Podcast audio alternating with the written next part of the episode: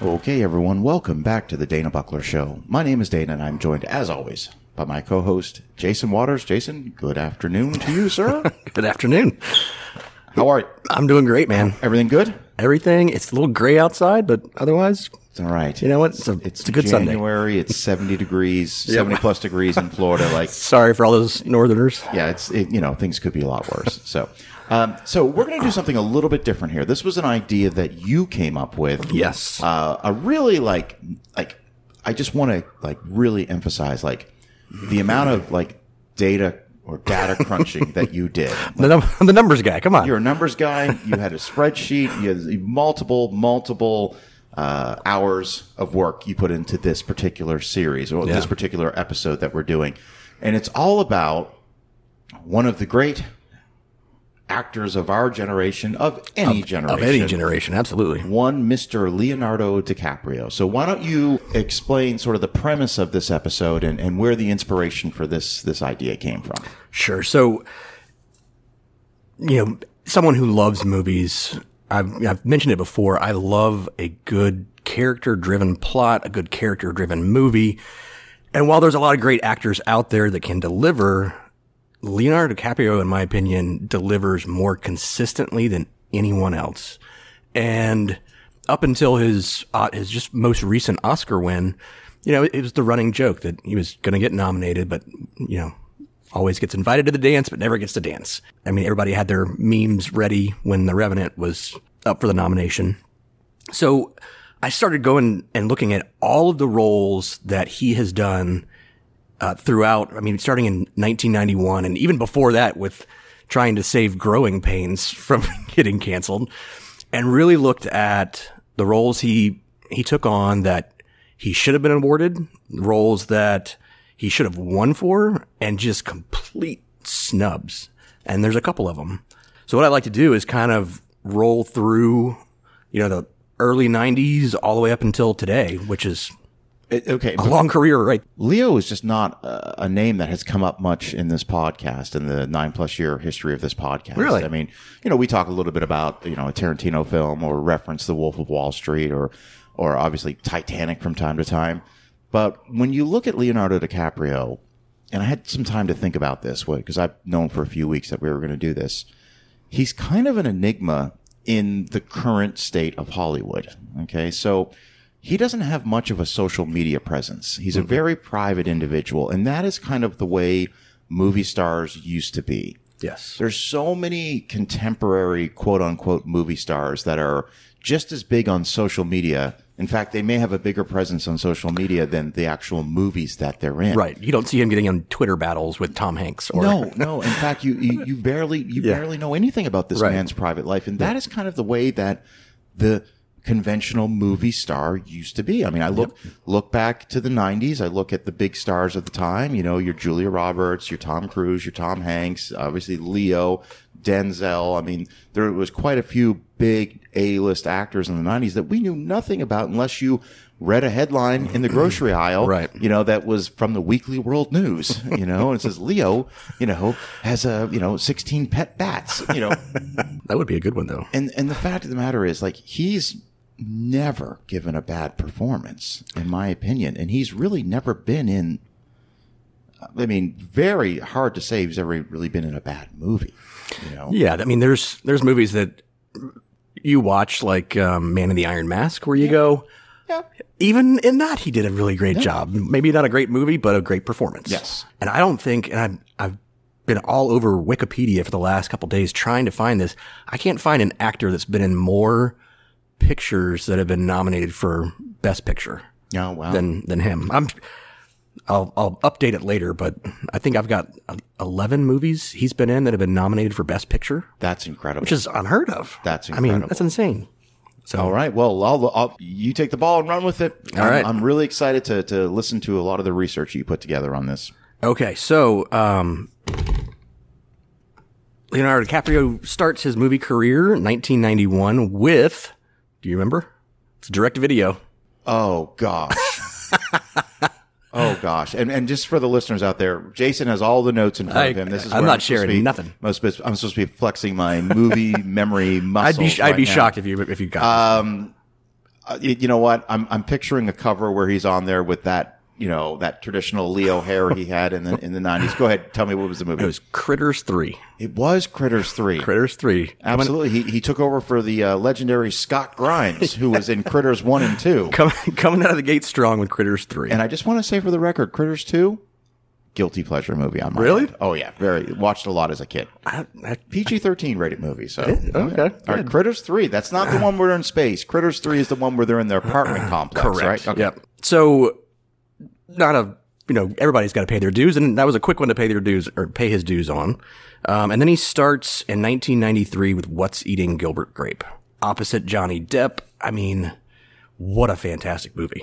Still, arguably, I mean, for those who haven't been listening, we do a series on our Patreon page, 101 movies from the 1990s that you need to watch. And although we haven't added this one to the list yet, I'm pretty sure it's guaranteed to make an appearance on that list. Oh, Uh, absolutely. I, I th- that was a movie I didn't see in theaters. In fact, I don't think it had a pretty big theatrical release when it came out. I think it was it sort of kind of came and went, and then really found its way on home video. But his performance, His performance was stunning.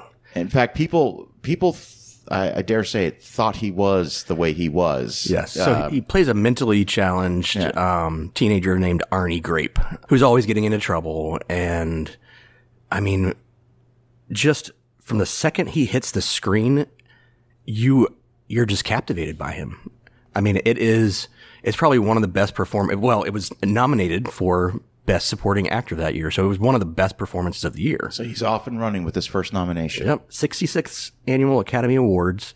He's up against uh, Pete Postlewaite from, from In the Name of the Father, John Malkovich in The Line of Fire.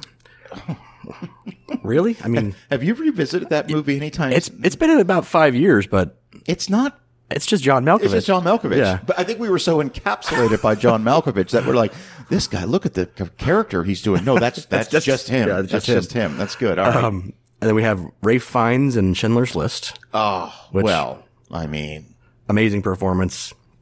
he's incredible. Another one. Another one of those movies I, I have a very difficult time rewatching. I mean, for obvious reasons. Wow. Wow. Okay. Um, and they all lose. Two, give me a hint. Give you a hint. This is 93. This is 1993.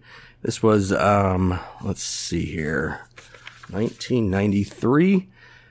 A movie made for 44 million that grossed about 370.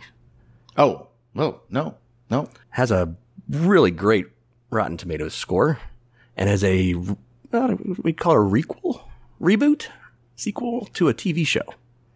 In 93. 93. In 93. You're gonna kick yourself.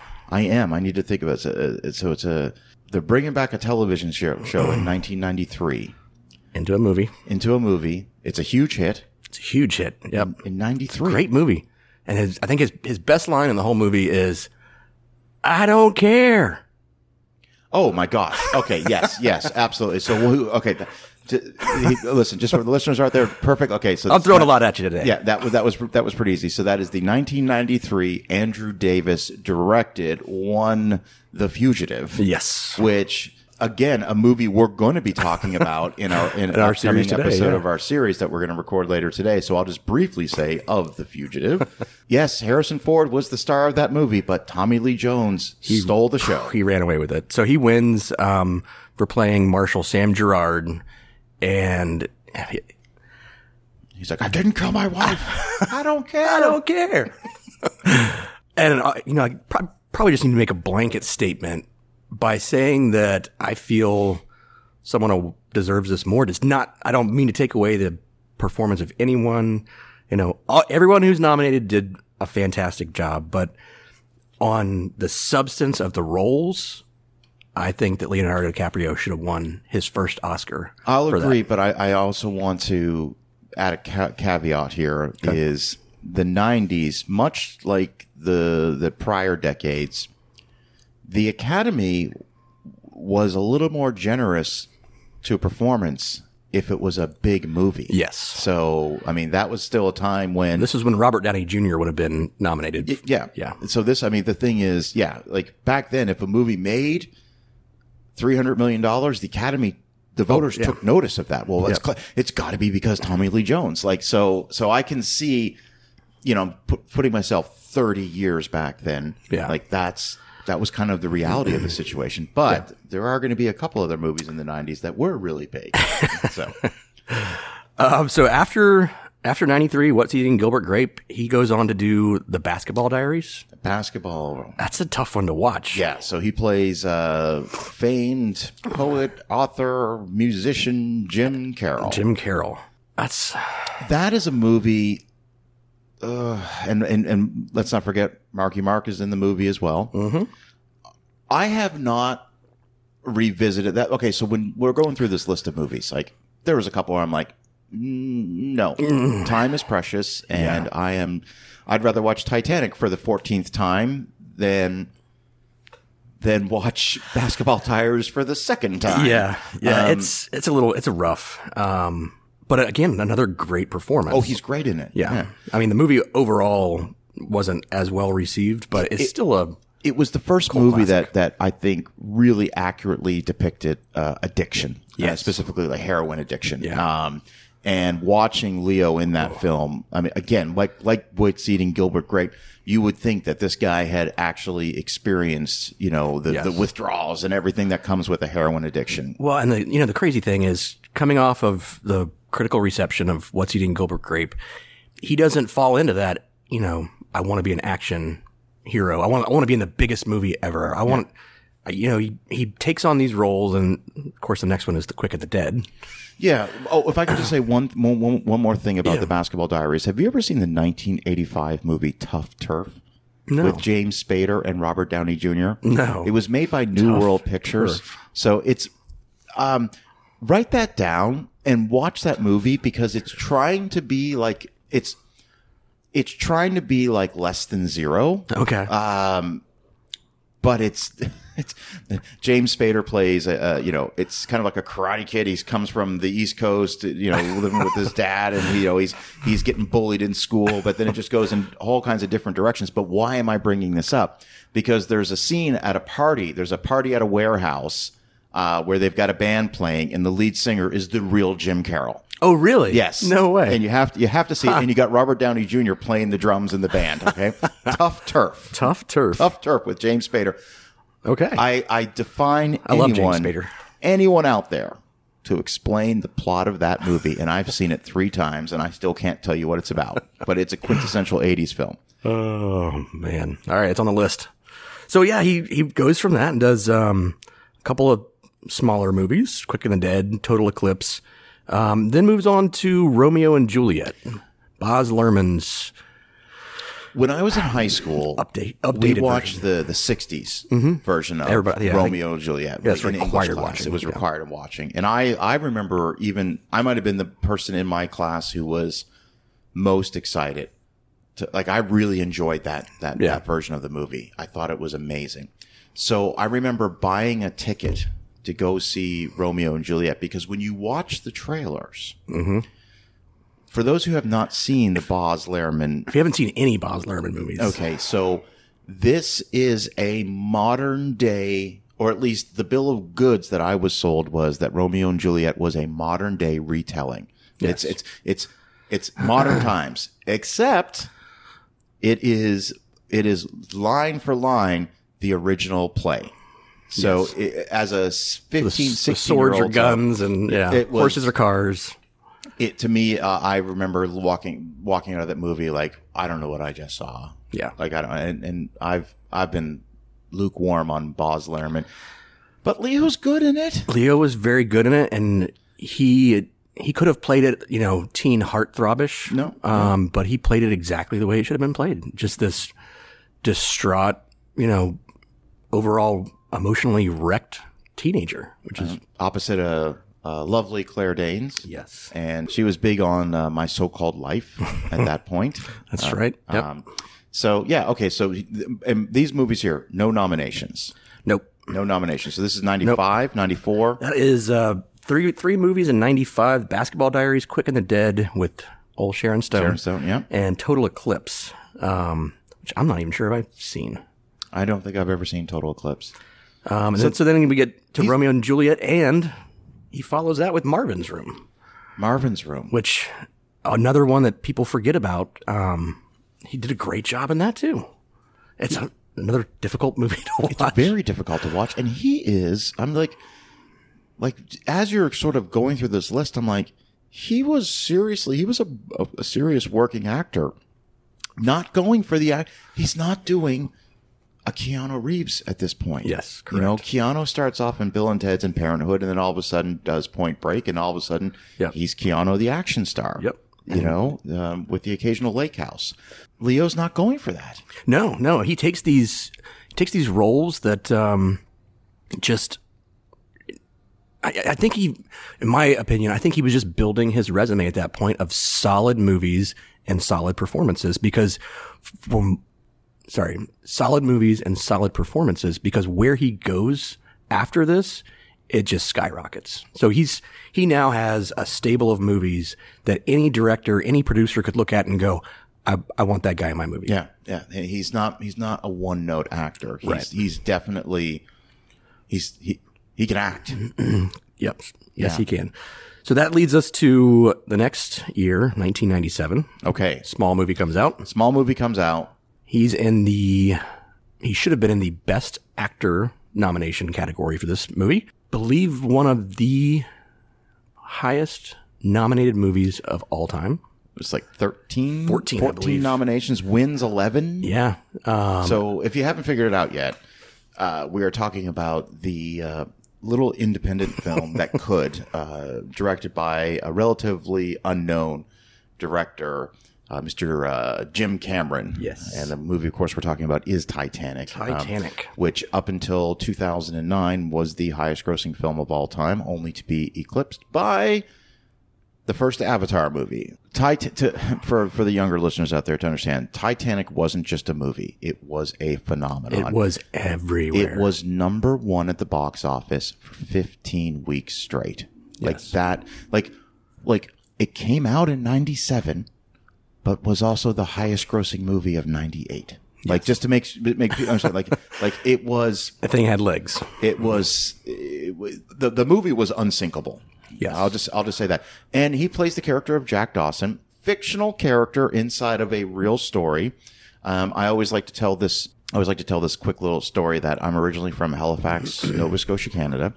And if the Titanic had not been struck by an iceberg, it would have made a port, a port of call in Halifax before its final journey to New York. There were actually a lot, several passengers that were going to get off at Halifax. So when the ship sank, the the the steaming ship, uh, the, or the ship, the Carpathian, was the closest ship by.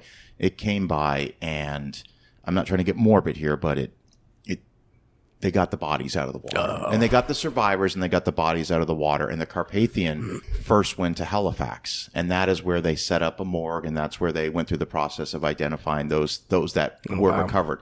And I say this because Halifax has not one but three graveyards that are dedicated to victims of the Titanic. Now, we've known the Titanic story growing up in Canada our whole life because we have a shared history with with that what happened. However, once the movie comes out, it puts Halifax on the map as a tourist destination. Oh, that's okay? a morbid tourist destination. No, but I mean Halifax is a beautiful city, Yeah. but but it, all of a sudden it became a port of call for cruise ships, Ah, and because it has so much rich maritime history, and people would visit these Titanic graveyards. Well, one of the graveyards, and I can't remember the number because they were all numbered. One of them says J. Dawson.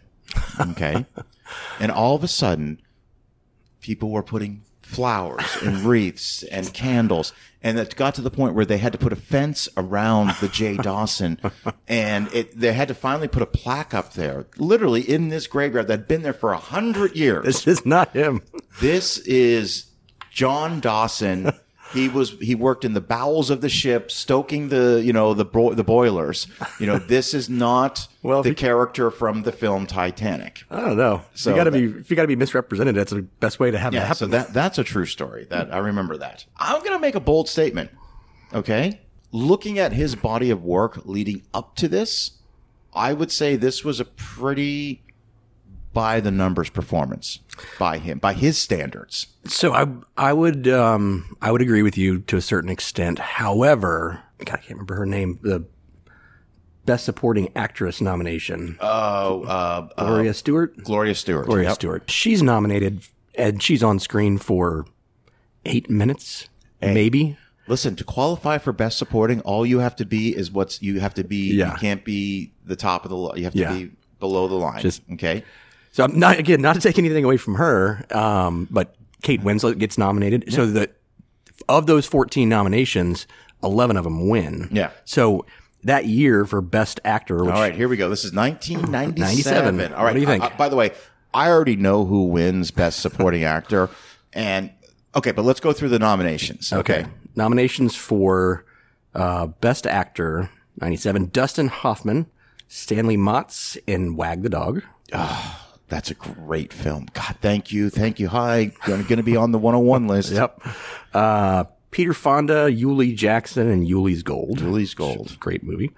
Uh, Robert Duvall, Euless Dewey, and The Apostle. You know what? I think that's a very good film. It's a a good I film. think he's excellent in that movie. Yes. Uh, we have Matt Damon as Will Hunting and Goodwill Hunting. Okay. Don't think he would have beaten him regardless, Matt Yeah. Damon's performance. And then the winner, Of 1997 for Best Actor. Wait, of, of those nominations that you just went through, it was Oh no no, those. those- oh, we have one more. Okay, the, one- uh, the, the winner was In 1997, the winner for Best Actor was. That's tough. that is very tough. I need a hint. Ooh, you want an easy hint or Yes. Well, no. I mean, give me a give me a. Um, let's see. You might have a story about one of the guys in the film. Greg Kinnear.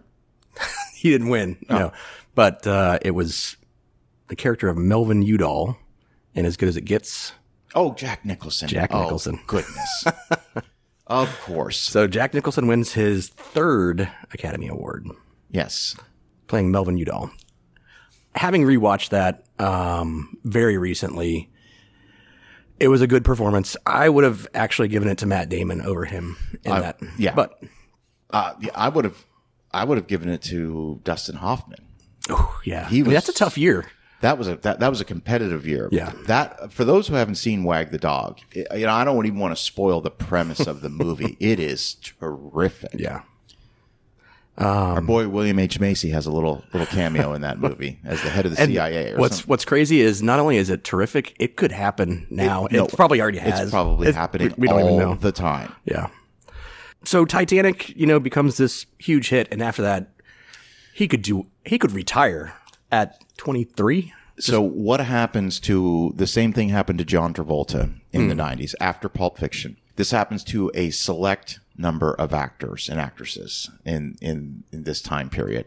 You know, you get your Julia Roberts, your Tom Cruise, you you know, your your Travolta's, all of these guys, they get what's called first right of refu- or refusal. First right of refusal, okay, which basically means that the hottest scripts in town go to them first. Yeah. they literally get to pick what their next project is going to be. Got to be nice. And and Leo is essentially after the success of Titanic has been that's been his mo uh, up until present day.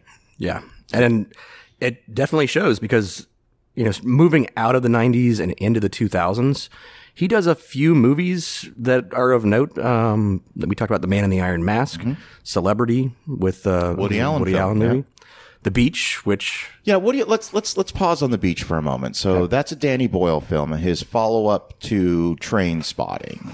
The beach is complicated for me. everyone was enamored with that movie.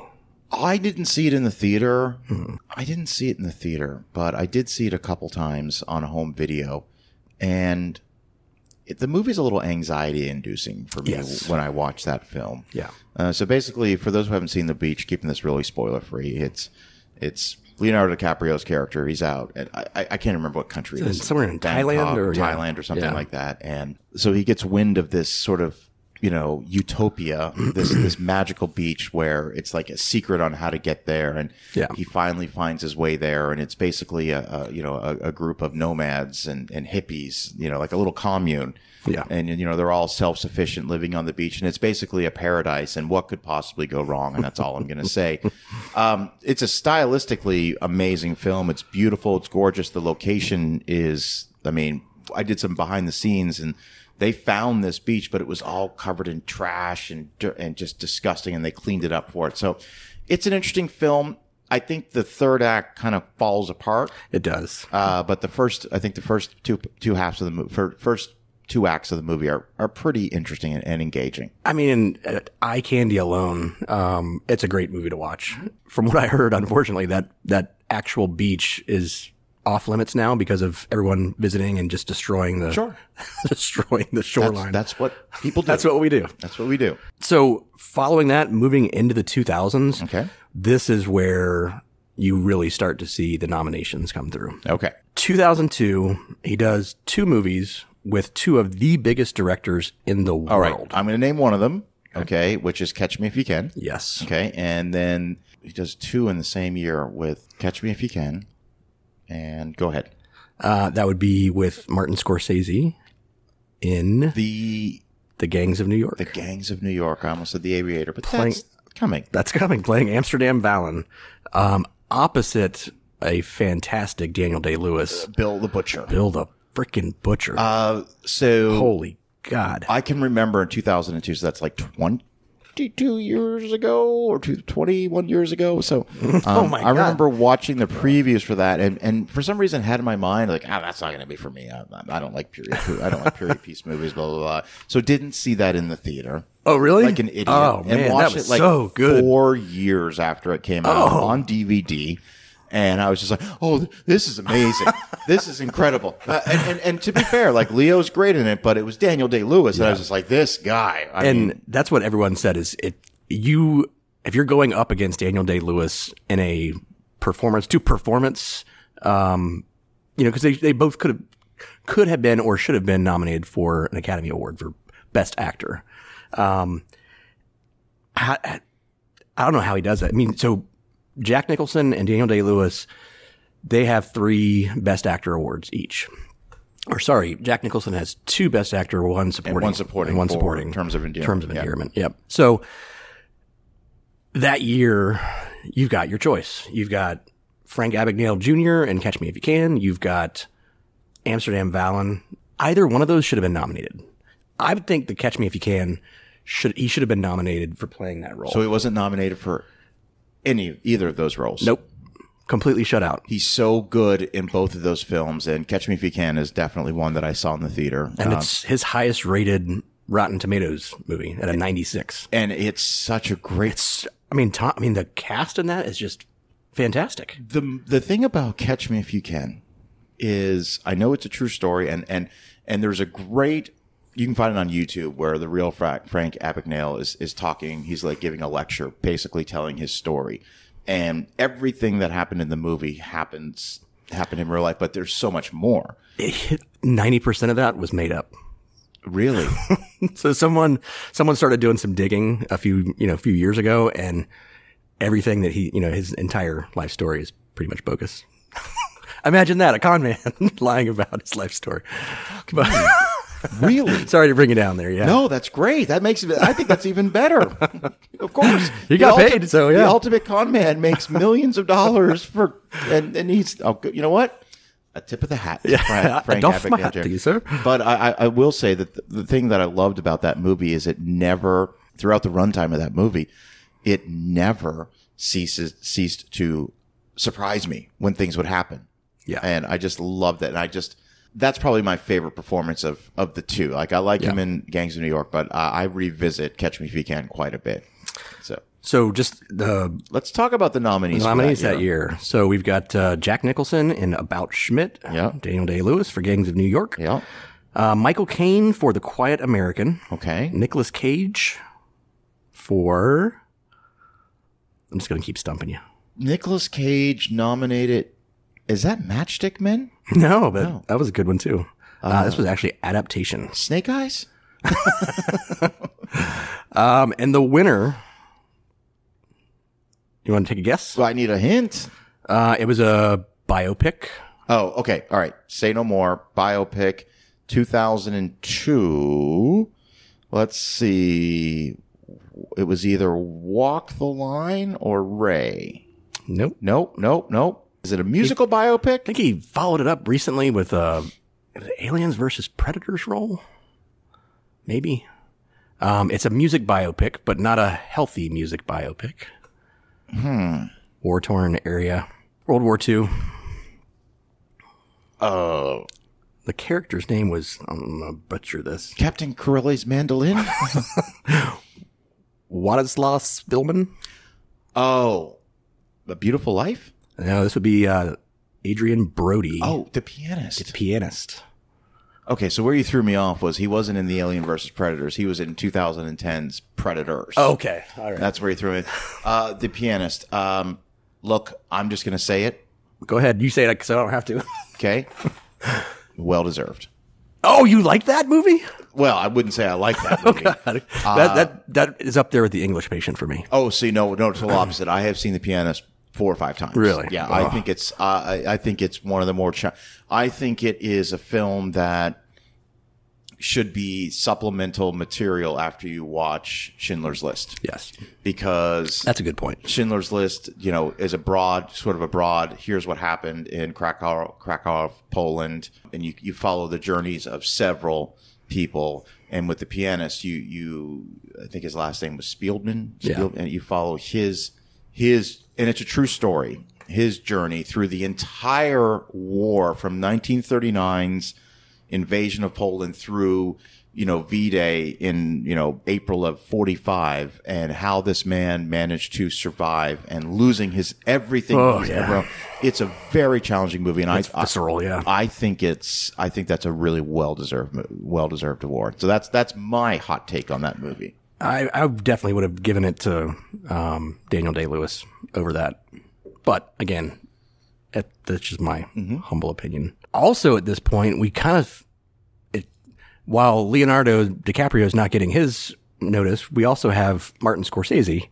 also not getting his okay look, okay Scorsese So you want to, yeah, up into I'm, I'm just gonna I'm, I'm not I'm gonna miss a couple, but we're talking Mean Streets, Taxi Driver, Raging Bull, After Hours, The Color of Money, uh, the Goodfellas, Casino, Kundar, uh, Kundun. Kundun. Um, you know, y- yeah, yeah. So he's been doing he's Gangs of New York, Gangs of New and York. and this he's he's doing incredible movies and has not won an award. No, and I think you know he, him and uh, his editor.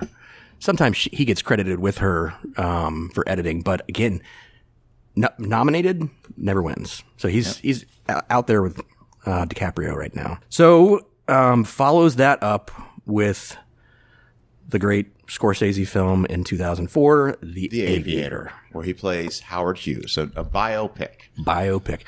I think if I were to rank the best Leonardo DiCaprio movies, this is in the top three. Okay, His performance in this movie was bar none. It, it was the way he transforms himself and became just a deranged, delusional genius was far and away the best performance of the year.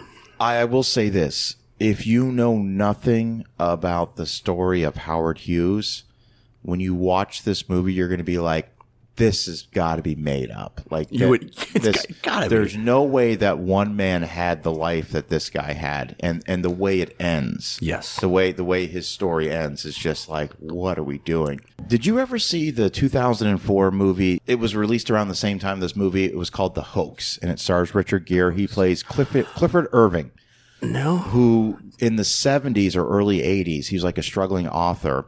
He convinces this publishing company that, you know, he is in contact with Howard Hughes. Howard Hughes is still alive and, and that he's writing, Howard Hughes is uh, giving, has okayed him to write his biography.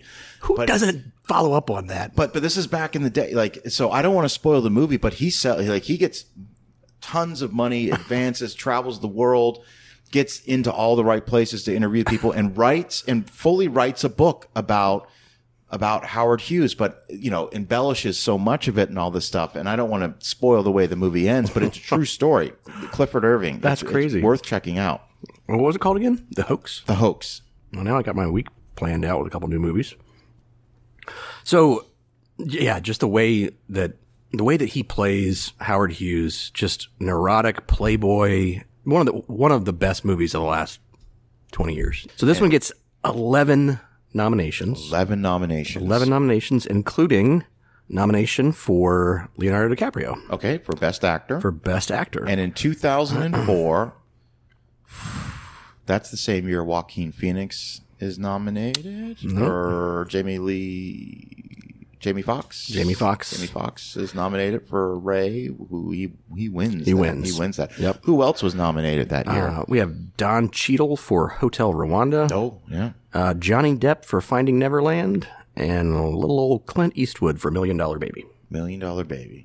And uh, yeah, Jamie Foxx wins. Uh, and again, not to take anything away from Jamie Foxx, but he, the performance of the year that year was was Leonardo DiCaprio as Howard Hughes. I'll play devil's advocate and say that that Jamie Fox was pretty damn good in Ray. I'm not though. saying Like- he wasn't. I'm not saying he wasn't. like because he had- he had to play a blind man as as well. but a blind man who could see. If you would have poke his eyes out and then make him play the role, then Yeah, this is true. This because he actually gets to see what Ray Yeah. Charles looks like and how he acts.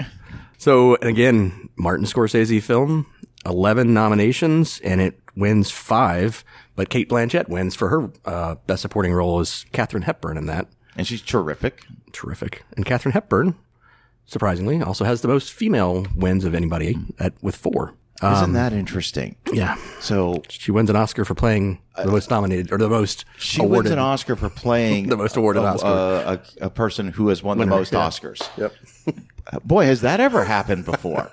That's interesting. Yeah. And again, Martin Scorsese nominated for Best Director and no win. Now, this is the one, this year is the year that I have a serious problem with. Okay, We're going to 2006. 2006. Now we've 2006. I, I do know which movie won Best Picture in 2006, and and one drought ends Yes. in 2006. But but please tell me about the roles though. So we've got two roles for Leonardo DiCaprio this year. We've got him playing Danny Archer in Blood Diamond, Oh yeah, yeah. which he gets nominated for. Good movie. And we have him playing William Costigan Jr. in The Departed. The Departed. I'm not a co-op. Five um, again, years from now, you can be anything you want, but you will not be a cop. so he's nominated for Blood Diamond. I have to think that, gosh, would he have been a best actor or best supporting actor in The Departed? Because that's kind of an ensemble so piece. it is. I would say Because Um, him and Damon kind of have equal screen time, not together, but equal Yeah. screen time. I'm not sure who gets top billing in this one, but the studio made the decision to put someone else from the film up for Best supporting. best supporting is actor. Mark Wahlberg. Yes, which I love him as was it That's his- Digman? okay, I'm, I'm, I'm going to go ahead and say it. That's his worst performance, I think, in history. Maybe the, maybe- the one-liners he comes up with, though, I'll, I mean, yeah, but just I, I didn't Yeah. buy it. I didn't. No. I, I like, and I like I like him. I like him a lot. But how do you put him up over Leo I mean, seriously, or, or Jack Nicholson? Jack Nicholson. Even Damon was good in that movie. Yes. Um, so, do you do you want to? Why do you want to be a cop? And that was uh, God, who was that? Martin Sheen. Martin Sheen reunited from Catch Me If You Can. Yes. I mean, come I mean, on. listen, listen. The, the part it was one of those, and, and and maybe we should talk about who best picture for that year, best director for that year. Mm. Yes. So, of the nominated actors, um, we've got Will Smith for The Pursuit of Happiness Okay. Yeah. over The Departed, Over the Departed. Peter O'Toole in Venus. Uh, listen, Peter O'Toole. I mean, what, what do you do?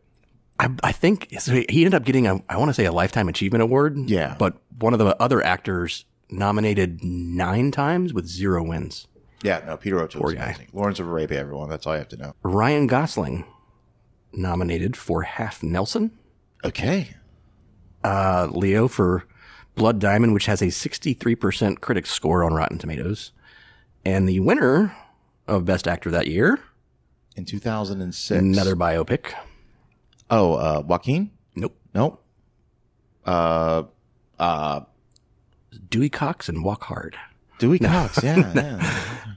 Um, this would be Forrest Whitaker. Oh, yes, for The Last King of Scotland. Last King of Scotland playing Idi Amin. Um, but rounding out the rest of the categories, it was uh, it was Martin Scorsese's drought is over. Yep. Finally, they just said, just give him the damn Oscar.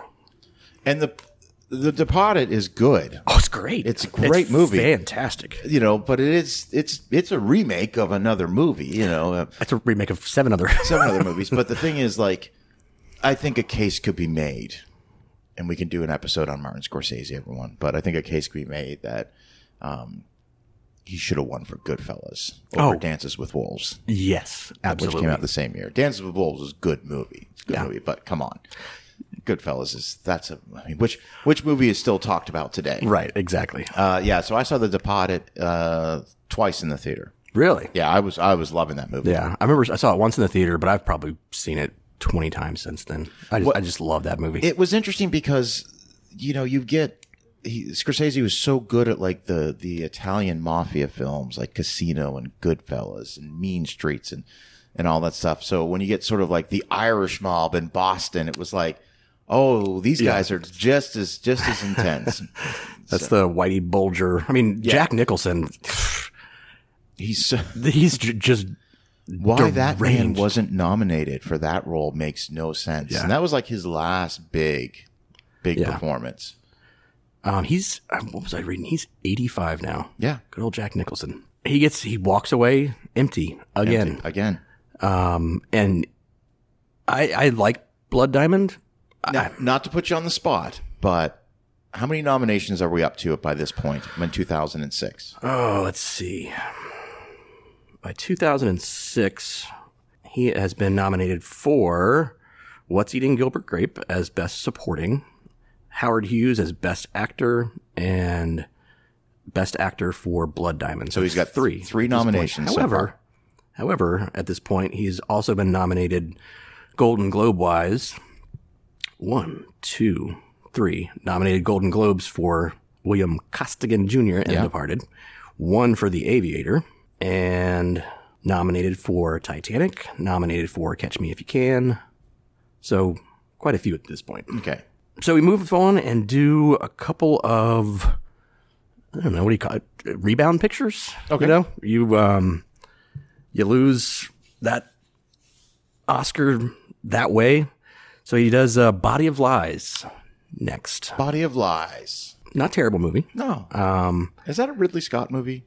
that is uh Ridley Scott. Yeah. Um did okay. It had a budget of 70 million. Kind it of made forgotten about about that. 120. That Yep. one's kind of forgotten. Oh, is that's you know that's that's that's good. It's um 55% on Rotten Tomatoes. Yeah. It's not Hmm. not bad. Okay. All right. So you know he takes a, takes a, a little rebound. Okay. Um, then we get Revolutionary Road. Revolutionary Road. What do you think of that movie? Saw it once. Did you? Saw it once. It's another hard one to rewatch. Yeah. and I think it's because of the subject matter that's in it. Um, but again, it, it pairs him back up with Kate Winslet. Yep. He is the the everyman who is just hates his job, hates his life. He's in the fifties. I think it's set in the fifties. Yeah. Yeah. Period piece. and it's the s- internal marital struggle between those two, the external struggle of, you know, dealing with life. I think it was one of his better performed roles. Um, I definitely think he should have been nominated for it, and I think it was one of Sam Mendes's best movies. Sam Mendes came onto the scene pretty spectacularly in 1999 with uh, American Beauty, and then he went on to do what did he do? Um, uh, what's the one where Road to Perdition? And didn't Sam Mendes direct one of the James Bond movies? Two actually did um, Spectre and Skyfall. Oof, Skyfall. Skyfall. It's like my least favorite of the James Bond movie. Well, no, I really like Casino Royale and. I, the the latest one I saw that in the theater. You know, don't forget to die or whatever it's called. No Time to Die. yeah, no time to die. Or, and uh, I was just, I really like that one. The ending of that is just you know, and I'm, I don't Fantastic. want to go on a tangent about the James Bond movies, but you know, I suffice it to say the uh, the, the the Daniel Craig ones were much more grounded in a reality. You know, Yes. I kind of loved the you know over the top spectacle that was you know the earlier James Bond movies. Uh, it it definitely has its. It, you can definitely trace the, the fads, the fashion, the trends from the '60s all the way up to till now, just by watching James Bond movies. I have a real affinity for A View to a Kill. That's my first James Oh, yeah. Bond movie. that is a great one. More, more power. Just for walking.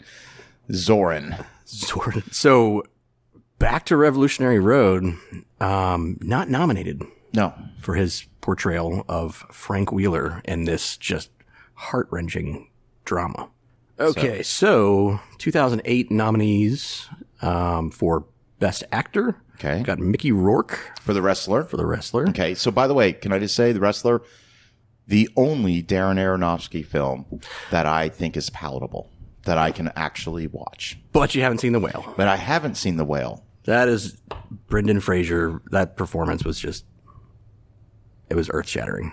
Next up, we have Brad Pitt from The Curious Case of Benjamin Button. All right, The Curious Case of Benjamin Button. Can we just okay? Listen, I've actually never seen that movie.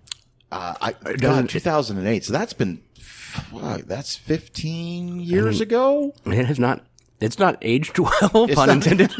All right, listen, I- and I'm just going to ask you a question because the the, the, the the I've never seen the film, but from what I understand, the plot of this movie is Benjamin Button ages in reverse.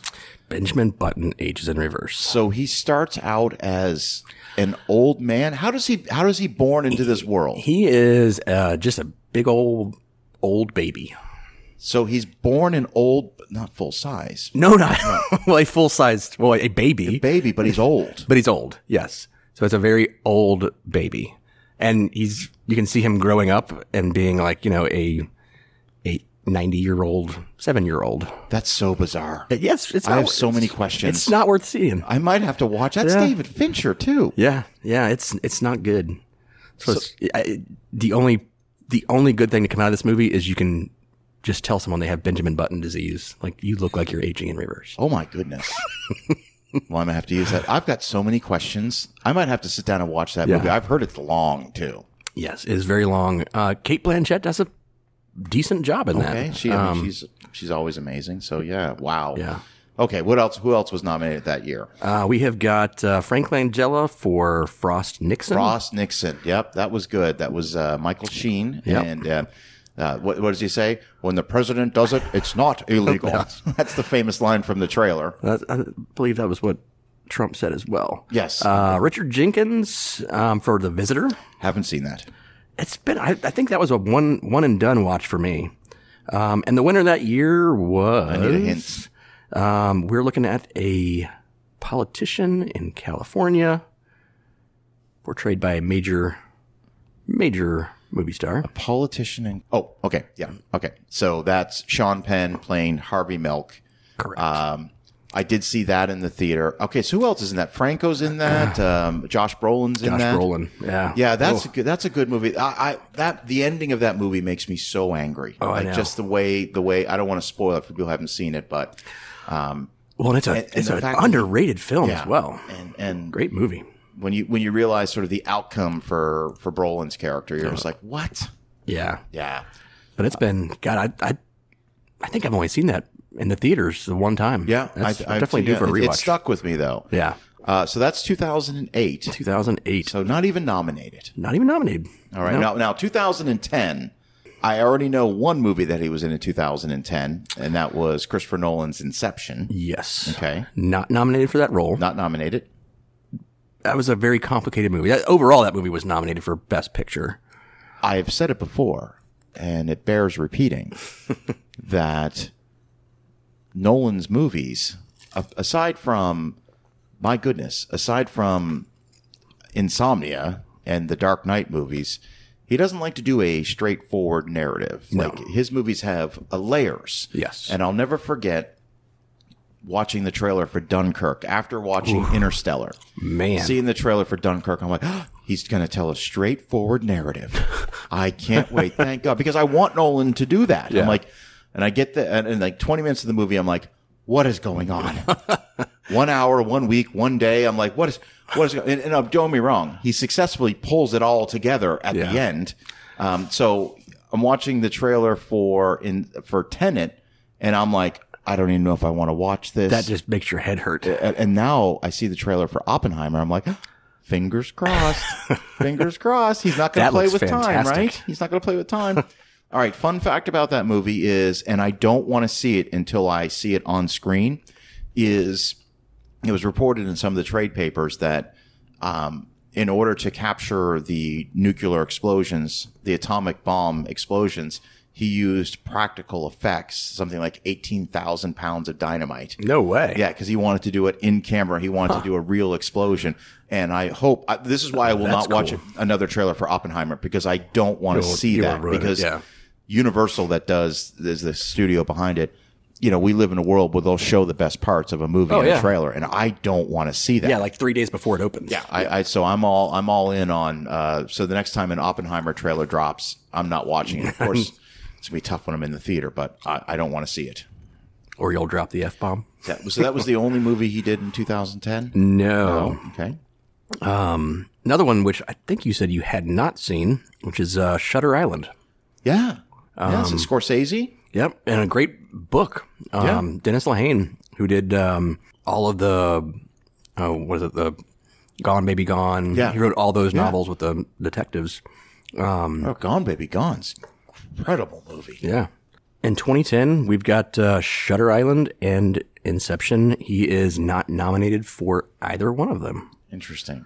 The nominees that year, though. All right, 2010, hit me. This Let's is go. this is a tough one. okay. Okay, so we've got uh, James Franco nominated for In 2010, Franco is nominated. That's not the year the artist came out, is it? Or the, the disaster artist, is it? No, no. This was uh, a really it was a nail biter, Franco was in? pun intended. This was 127 hours. Oh, yeah. Okay. Okay. Yeah, I didn't realize he was nominated. Um, He was, yeah. Okay. Um, we got Jesse Eisenberg for, for the social, network, network. which is uh, uh, uh, I urge anyone who hasn't seen the social network to, to stop what you're doing and watch Turn that off movie. Facebook and go watch that. It's incredible. And by the way, if there was ever a movie that warrants a sequel, Ooh, yeah. uh, yeah, Fincher, if you're listening, w- uh, Bring back JT. we we need we need a we need a follow up because a lot has happened in the 13 years since that movie has come out. God, Everyone's it's been good. at that. 13 years. Yeah, since that. that's crazy. That's, That's, a nuts. terrific movie. wow.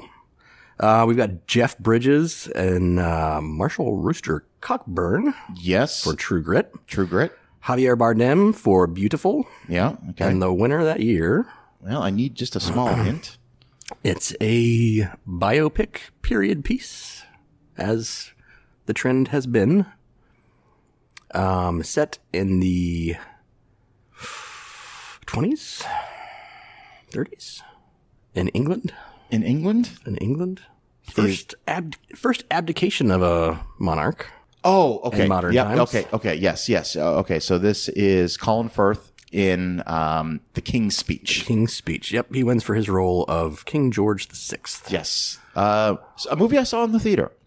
I, you know, I this movie just always gets lost to me. Um, I ca- I can't remember if I saw that in the theater or not. Yeah, no. I can't remember the last time I saw that. Movie. Jeffrey Rush is in it. Yep. Um, he plays like the speech therapist, Mm-hmm. and uh, Helena Bonham Carter plays his wife. Yep. Uh, it's good. It's a good movie. He's uh, Firth. You know what? He's He, deser- he deserved Yeah. the role. Yeah, He's- he was. he's good he in was- he everything. was. That was really good. That was a good movie. So, um, of those two roles, though, I would have thought that Shutter Island would have gotten a nomination instead of Okay. um, instead of Inception. But uh, that that movie is it's gut wrenching at times. Um, so he follows that up with another uh, period piece. okay. Is this in 2012? Uh, This is in 2011. okay. This is one that I, you know, I really didn't even add this to the list. I appreciate his performance in it, but overall, the movie fell pretty flat. Uh, and that would be J. Edgar. Oh, directed by Clint Eastwood. Clint Eastwood directed J. Okay. Edgar. Actually, I'm going to be up completely honest. A movie I've never seen, and I've never really. It just didn't interest me. Um, it, it actually is, it's super interesting because of what he ended up doing with, the, you know, forming the FBI from what it was and how much power he had at the time he died. Like literally the most powerful man besides the president. Yeah. Sometimes more than the president. So super interesting.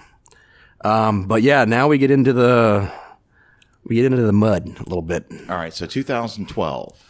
2012, he does a little film with uh, a heretofore unknown director, the uh, Quentin Tarantino. Yes, he plays the role of Calvin Candy. Calvin Candy and Django Unchained. one of his oh he well, no, first of all i want to preface this by saying he plays an incredibly despicable human being Yes, in he this does. movie but damn it he comes he comes across incredibly charming in Yes. the movie at the same time which there's there, there's a, there's a, an incredibly awkward dichotomy in his performance because he is so polite and gracious and Mm-hmm. well mannered and, and, and embodies that southern hospitality and that southern charm.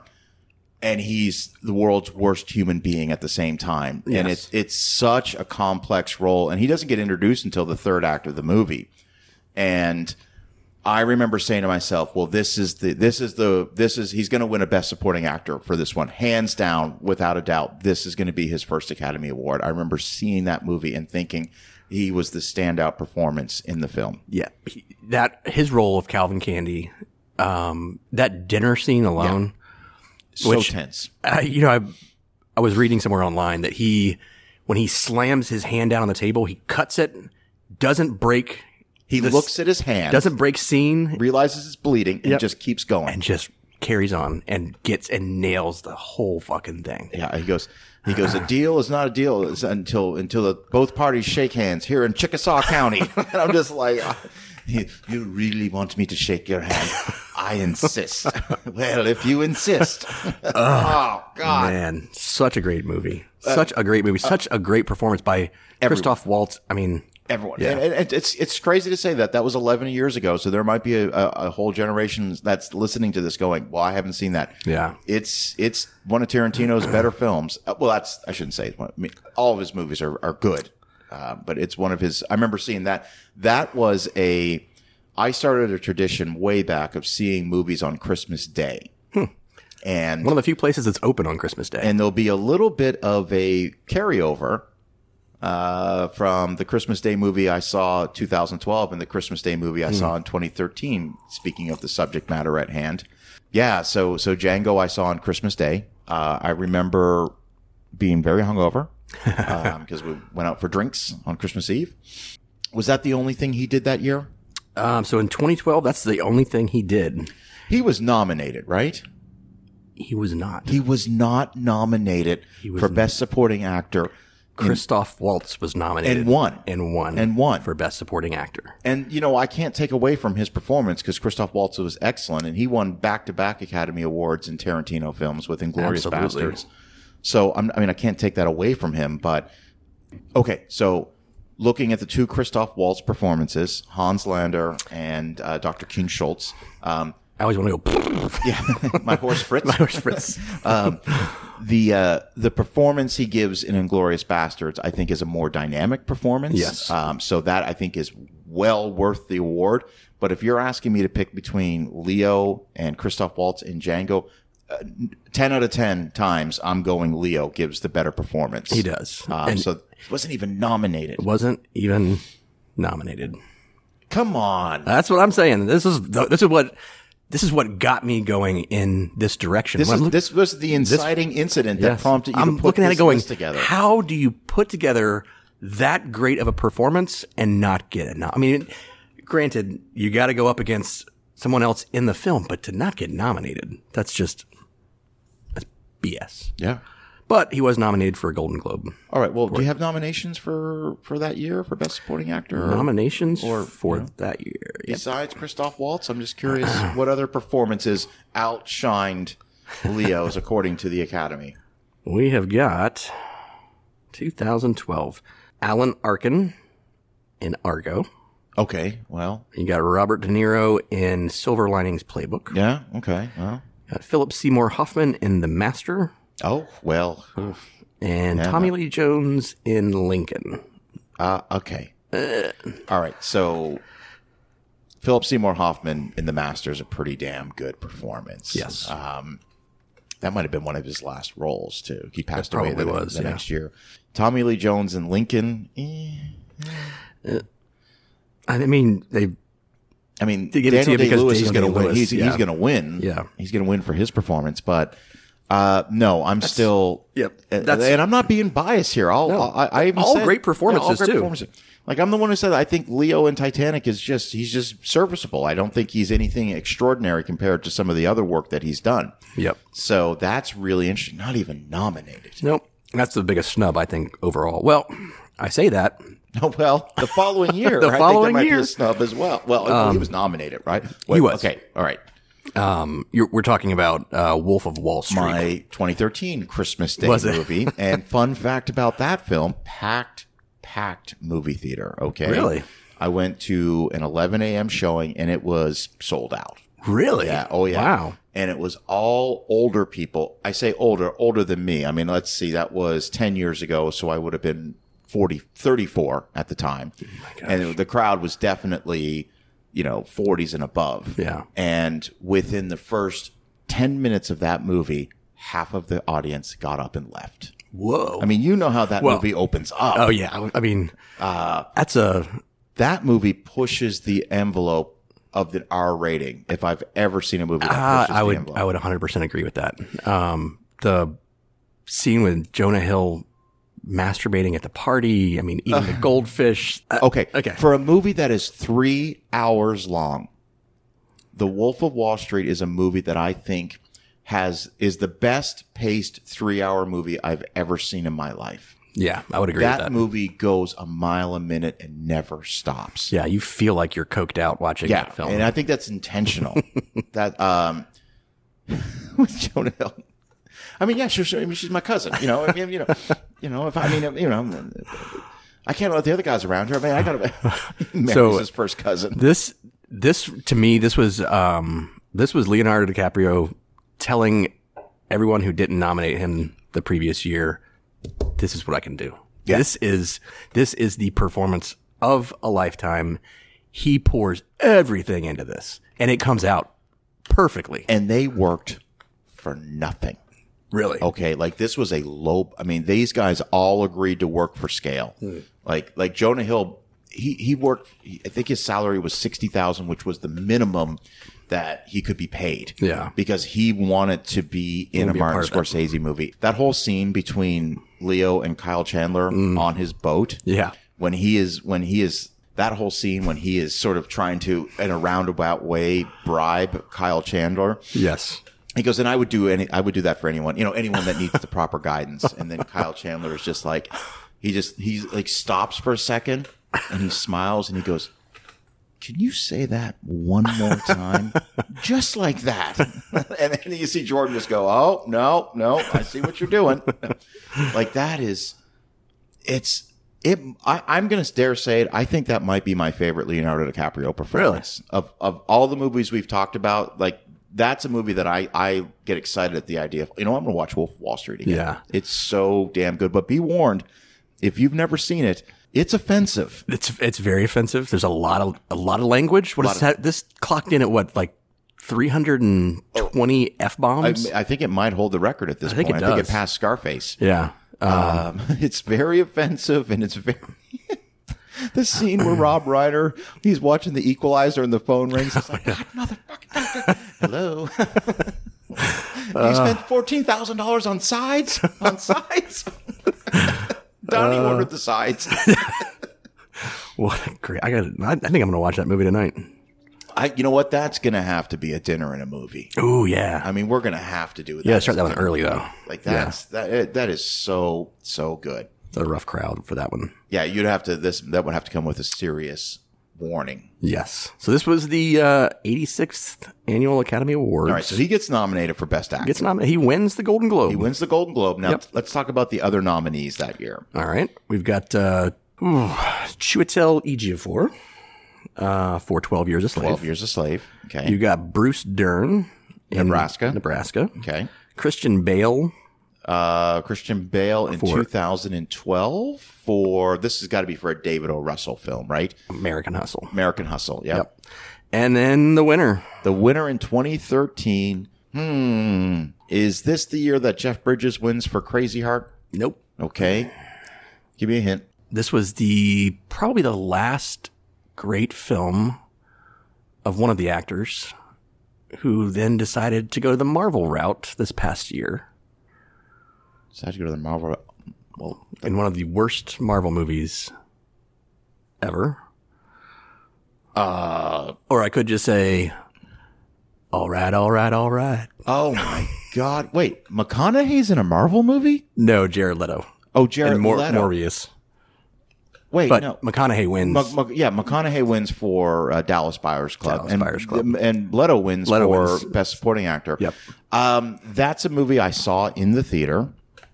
It is. That's a tough movie. That's a lot. I mean, That's a tough, tough movie. I've tough actually performance. when that movie opens up, like the way that movie opens up, like you, for those that don't know what Dallas Buyers Club, it's a true story of Matthew McConaughey plays this like you know he's like he's like a he's a welder rodeo guy in Texas and he contracts HIV or no he has full blown AIDS at this point and he's in the hospital and like Cartman. and and like the doctor's like I don't know how you're still alive Yeah. you know like your T cell counts should be here you don't have any Yeah. and um, it's this takes place in the 80s right it's the 80s It is, the late, yeah. it's the late 80s and he's trying to get like He's running, access to like, these drugs experimental from drugs that Mexico the and- FDA is just like dragging their feet on so he goes to Mexico to get them and he creates his own buyers club Yep. you know his own wholesale and and saves a lot of lives and, and lives a long time it's a re- it's I mean it's a really good movie and Leto is incredible in that film So I'm saying after that, Yeah, I mean, Leto- never- it's the Oscar curse for, for Yeah. for him. He just he went from there to just. I mean, yeah I sound like a and Leto did did, nothing Leto after that go Marvel or did, oh yeah he's Morbius is Morbius. Yeah, because I was thinking of uh, uh, Suicide Squad Ooh. with his, his turn as the Joker. Boy, you go you go Ledger, and and you, and you go Phe- Phoenix, right? And sandwiched in the middle is this little performance by by Leto. Yeah. uh, his choice. I don't know. I don't know. yeah. Um, wow. Yeah. So he loses yet again. You know what? I'm an Academy voter. I'm looking at the performance of Leo. I'm looking at the performance of McConaughey. That's a hard sell. I It mean, that's is. that's a tough choice right there. It is, but the way That's a tough choice for me. if I'm looking at that, I'm also looking at all right. If if we're essentially saying it's a tie, who who earned it more? Yeah. That's tough. You know what? I could make a case for I both. could, I could make a case either way, but still, to lose it on that one, yeah. yeah. No, I mean, but, uh, you know, looking back on it, I think that's my favorite Leo performance of, Yeah. of the ones we've talked about so far. Yeah. and that that same year he did um, another one that he was it was a Boz Lerman movie that um, I am s- not a fan of. I think he did. Okay. So this would be Gatsby, This would be Gatsby, the Great uh, Gatsby. a movie I have never had any interest in seeing uh, because of the pedigree. I'm not a Buzz Lerman guy. I'm not either, b- and I I think the reason I had such a hard time with it is I love Robert Redford as Yeah, the Redford Jay Oh, Gatsby, is, with Bruce Dern. That's that's, yeah. that's a great movie. In fact, I'm reading a book called uh, Adventures in the Screen Trade that was pu- written and published in 1982 by William Hmm. Goldman, who who wrote the the screenplay for Gatsby, and uh, he has a whole chapter devoted to the making of that film, Really? the Redford one. that is. Yeah. and it's he's he's a big Robert Redford guy. Like you can tell, that's his favorite actor. Yeah, Speaking of Redford, um, um, I just watched a Robert Redford mil- film called The Great Waldo Pepper. Have you ever heard of this movie? no, but you sent me that picture. Yeah. I have not heard of it. Yeah, so it's it takes place post World War One, Hmm. where Redford is, and this was a, this was a thing. The, he was known as a barnstormer, so he had this biplane, and he would fly into these small Midwest communities, and he would take people up for rides, you know, five dollars a ride, and all of a sudden he would just go from town to town, just fly in, and and um, the practical flight aerial photography in the movie is really really good. And what was But, it uh, called again? The Great Waldo Pepper Great Waldo Pepper. kind of just came and went. Um, But in the book, Goldman has a, a really interesting breakdown of why that movie wasn't successful from the first test screening that he attended. And I don't want to spoil it because everybody should read at the event Adventures in the Screen Trade. It's one of the best books on the industry I've ever read, and it's 40 years old. Wow. And it's still relevant today. Jeez. So, leaving that, that was his. Let's see, was it his third with uh, Martin Scorsese? Yep. Aviator, Departed. Yep. Um, oh no, Gangs of New York Yep. too. Fourth. Um, that was his fourth one. Yep. Shutter Island. Shut fifth, Fifth. fifth one. So fifth one, and he finally people are goes. screaming at us. By the way, they're going fifth. It's his fifth. This fifth, you son of a bitch. I'm I'm leaving a review. These guys don't know what they're talking about. That's a that's a lot of stuff to get down. Um, so he he teams up with Alexander Gonzalez Inarritu to do the Revenant, Revenant. which is if you don't know what the Revenant means, it means bear maul. Not really. I don't- A couple things I want to say about the Revenant before we actually talk about him in it is you mentioned the director. You know, him and the cinematographer make the choice to not use any lighting of any kind. The entire movie is shot with just natural lighting. Well, as much snow as you've got out there, you don't need it. Yeah. Of all the movies that he gets nominated for.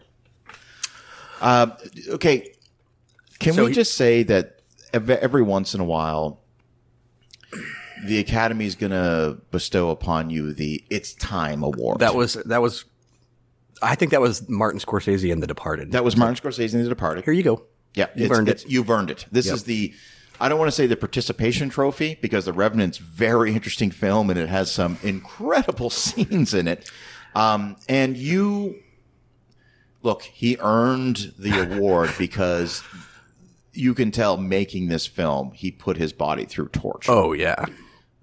So I would say he's probably silent through what more than half of the movie. Quite a bit. Yeah. So it's it's a performance movie. It is a, a close up on his face for most of the time, and it's just watching him find the will to. I don't even know if it's the will to live. It's the will to get revenge. I'm just going to say he deserved this Academy Award. He Mm-hmm. deserved it. Well, So let me let's go through the, the Go through nominees. the nominees real quick. Um, he deserved it a few times, so I should backpedal Yes. a little bit on Uh, that. Eddie Redmayne and, In the Danish Girl, Danish Girl. We have Michael Fassbender. Michael Fassbender in uh, uh, uh, uh, shit. he was not in shit. He was in Steve Jobs. That's right. That was the year we got two Steve Jobs movies. Yes. Uh, Ashton Kutcher did that as well. That wasn't on. We didn't do that on our deja vu deja vu episode. No, we did. We missed that one. we missed that one. We've got Matt Damon. Matt Damon. Matt Damon in 2015 is nominated for Surprisingly nominated for surprisingly nominated for a Ridley Scott film, I believe. ah, I'm just drawing a total blank here right now. The Martian. The Martian. Yep. Surprisingly good movie. Surprisingly good movie. Brian Cranston is nominated for playing Dalton Trumbo in That's Trumbo. right. Yep.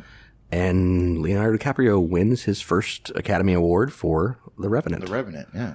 and thus ends his drought.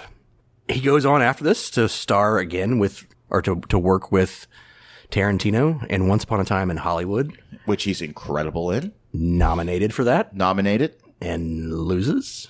In 2019, he loses to Joaquin Phoenix in The Joker. Yes. Along with um, Antonio Banderas, Adam Driver, and Jonathan Price. Now, was Adam Driver Marriage Story? Adam Driver was Marriage Story, which is Okay. a tough movie. Yeah, yeah. Um, That's Noah Baumbach, if Yes. I think. Yeah. Yeah. So looking at overall nominations, the n- the most nominated actor. Or the, Wait, wait. It's a tie Okay. The most nominated actor for best actor. I for should best say. actor, Best the most actor. nominated for best actor. It's a tie. Is Jack Nicholson one of them? Nope. Okay. He's number three. He's number three. Uh shit. I mean, we're talking ninety years of Academy Awards, so These are older. these are older. Yeah. So uh, Paul Newman, Steve McQueen, Paul Newman, Paul Newman number four. Paul Newman number four. Actually, Paul Paul Newman's in a three way tie with Jack Nicholson Okay. and Peter O'Toole. And Peter O'Toole. Okay. Okay. I'm sorry. No. This this will take. In the interest of time, everybody, I'm gonna So we have uh, with nine nominations and two wins. We have Spencer Tracy, Spencer Tracy. Okay. um, along with Laurence Olivier. Lawrence Olivier. Nine nominations and one win. Okay. So going back and looking at, you know, we've been you just to round out the top ten there. Uh, Marlon Brando, Dustin Hoffman, Jack Lemon, Denzel Washington all have seven. Daniel Day Lewis, Richard Burton have six, and then there's a slew of people at five. Um, Gary Cooper, Tom Hanks, Sean Penn, Robert De Niro, and Leonardo DiCaprio. Of the ones that he was snubbed on, I think he should be up there with Jack Nicholson, Spencer Tracy, and Laurence Olivier. I, with I, I can see that. Yeah. I mean, wo- so Wolf of Wall Street, he was nominated for. Um, we did, we didn't talk about Don't Look Up, but I, look, I, I liked Don't Look Up. but the movie was nominated for Best Picture. It's not a picture, and he wasn't nominated. Um, he was great in it. he wasn't nominated for Django Unchained. Not nominated for Django That's Unchained. I I would mark that one down. Not nominated for Revolutionary Road. I think should have been. Not nominated for Catch Me If You Can Silly, or Gangs of New York Silly. or Titanic. ridiculous. Yes. Um, so with his five nominations for Best Actor and one for Best Supporting Actor, I think he should be up there with Yeah. the most most awarded actors of this all is time. crazy. I can't believe that this is the same organization that gave Shakespeare in Love Best Picture over Saving Private Ryan, and we're questioning their how could they do this? How could you do this to me? Now, what's interesting is, I believe. By the time this episode comes out, the nominations for this year's Academy Awards, 'cause I think they're announced on Tuesday. They were announced on the 24th. Yep, on Yeah. Tuesday. So, but this won't be out by that time. So we have no idea what the nominations are going to be for 2022. But um, suffice it to say, uh, we're going to do a we're going to do a uh, if we pick the prediction winner, party, we're going to yeah. do a prediction if we picked the winners. Yes. like the old Siskel and Ebert. If we picked the winners, so we're going to. Um, Jason, first of all, bravo to the amount of research you did to this. Um, you Oh, thanks. did for this.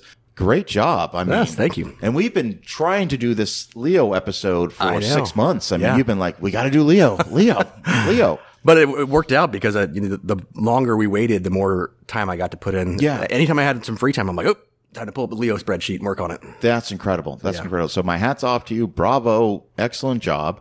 God, I don't even know what we do next. I mean, obviously we've got some film reviews we're going to be doing.